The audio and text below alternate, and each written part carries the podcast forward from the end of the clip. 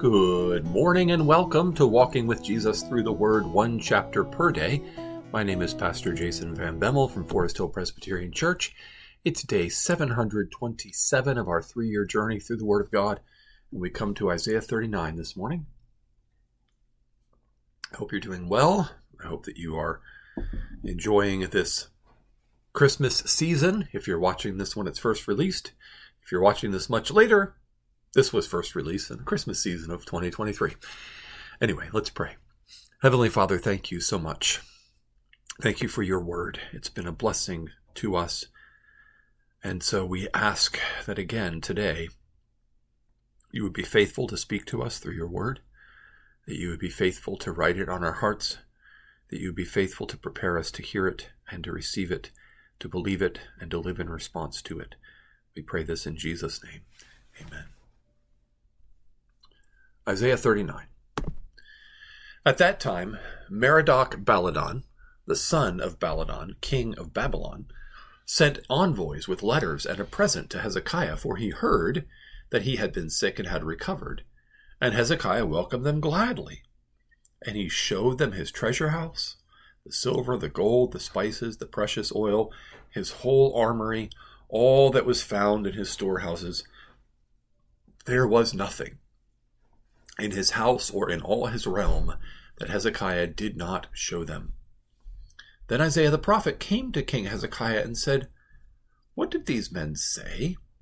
And from where did they come to you?" Hezekiah said, "They have come to me from a far country, from Babylon." He said, "What have they seen in your house?" Hezekiah answered, "They have seen all that is in my house. There is nothing in my storehouse that I did not show them."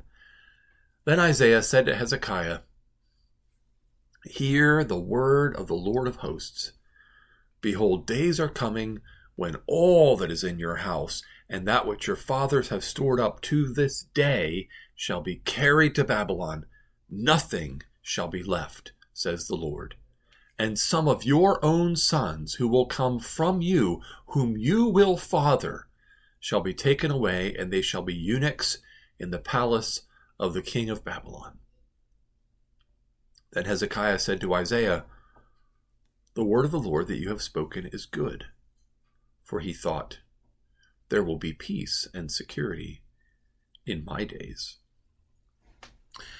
Now, Hezekiah's response to this word could not have been more different from his response to the last word he got from Isaiah about his own health. He hears from the Lord that he's going to die, so put your house in order, and he's absolutely distressed, and he's weeping, and he's pleading with the Lord for longer life, and God grants him that. And here it is, not long after, because word gets out to the king of Babylon. Babylon at this time is underneath the Assyrian Empire in terms of being a vassal state. But when Sargon the Second died, Sargon the Second was a predecessor to Sennacherib. When he died, uh, the king of Babylon tries to assert independence. And it, this is sort of a political ploy that says, okay, Babylon's at sort of one end of the Assyrian Empire. Judah's kind of at the other end of the Assyrian Empire.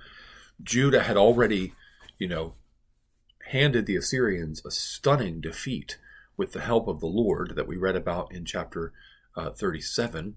That had happened, you know, a few years prior to this. Uh, or a couple years, few years, we don't know exactly when. But that defeat happened, and then he gets sick and he recovers, and Merodach-Baladan says, well, maybe I can make an alliance here. So he sends a gift. He sends well wishes. So glad you're doing better. So happy for you. And as part of trying to size up Jerusalem and Judah as to whether or not they'd be a worthy ally against the Assyrians, this envoy wants to see, what you got? Show me your goods.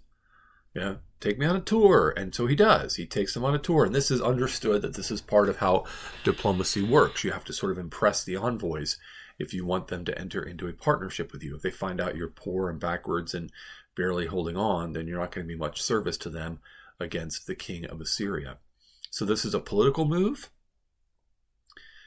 What does Hezekiah not do here? What do we not see him doing anywhere in this chapter that we saw him doing in the previous chapters? He's not praying. He's not seeking the Lord. He's not calling for Isaiah the prophet. He's not, he's not laying it out before God and asking the Lord for wisdom or for success. He's simply doing the political thing that kings do.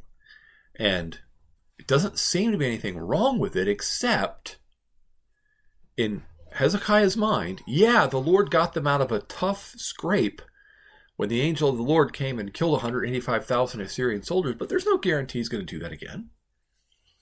And just because the Lord did it once doesn't mean the Assyrians aren't going to come back, and the Assyrians are still the big kid on the block, and they're still a threat to Hezekiah. And so it makes sense that he would have allies, powerful allies, and these Babylonians, they're at the far end of the Assyrian Empire. They're kind of at the two ends. And so if the if the Babylonians can divert them and draw their attention that way, then maybe it can give some relief to Judah.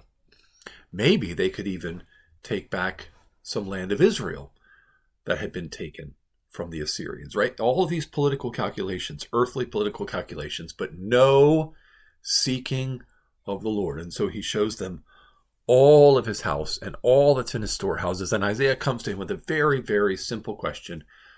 Who these guys? What'd you show them? And he says, huh, they came from Babylon and I showed them everything. And Isaiah says, they're the ones that are actually going to conquer Jerusalem. The ones that you let in, the ones that you showed around, they are the ones who are actually going to conquer Jerusalem so that nothing will be left. And Hezekiah doesn't tear his clothes. He doesn't put on sackcloth. He doesn't cry out to the Lord. He simply says, the word of the Lord that you have spoken is good. Because he's thinking in his head, oh, there's going to be peace and security in my days. I don't have to worry about it. Let somebody else deal with that. That's That's their problem, right? It reminds me of our politicians adding trillions of dollars a year to the national debt. Oh, that's that's their problem in the future. I'll deal with it later. It's arrogant. It's presumptuous. And this is the chapter that really, because it comes right after chapter thirty-eight, becomes so quickly evident. And I'm thinking, so was Hezekiah just faking his devotion in Isaiah thirty-eight? This is, these are the thoughts that percolate in the back of my mind as I'm trying to be a discerning student of Scripture. Was that a sincere prayer? Was it a good answer? Or would it have been better for him to be moved on and out for someone else to be? And that way this alliance with Babylon wouldn't have been attempted, and these Babylonian envoys wouldn't have come and visited, because they came because they heard that he got better, right? So all these thoughts percolate in my mind, and we're not given the answers. That's the way God is sometimes. Sometimes God just doesn't answer all of our questions, because that's not what we need, and that's not what he chooses to do. And so we need to be okay with that. We need to say, Lord, you are right, and you are good. And so what can we learn? Based upon what we do know, what can we learn? Trust in the Lord. Seek the Lord. Anchor your hopes and your future in the Lord.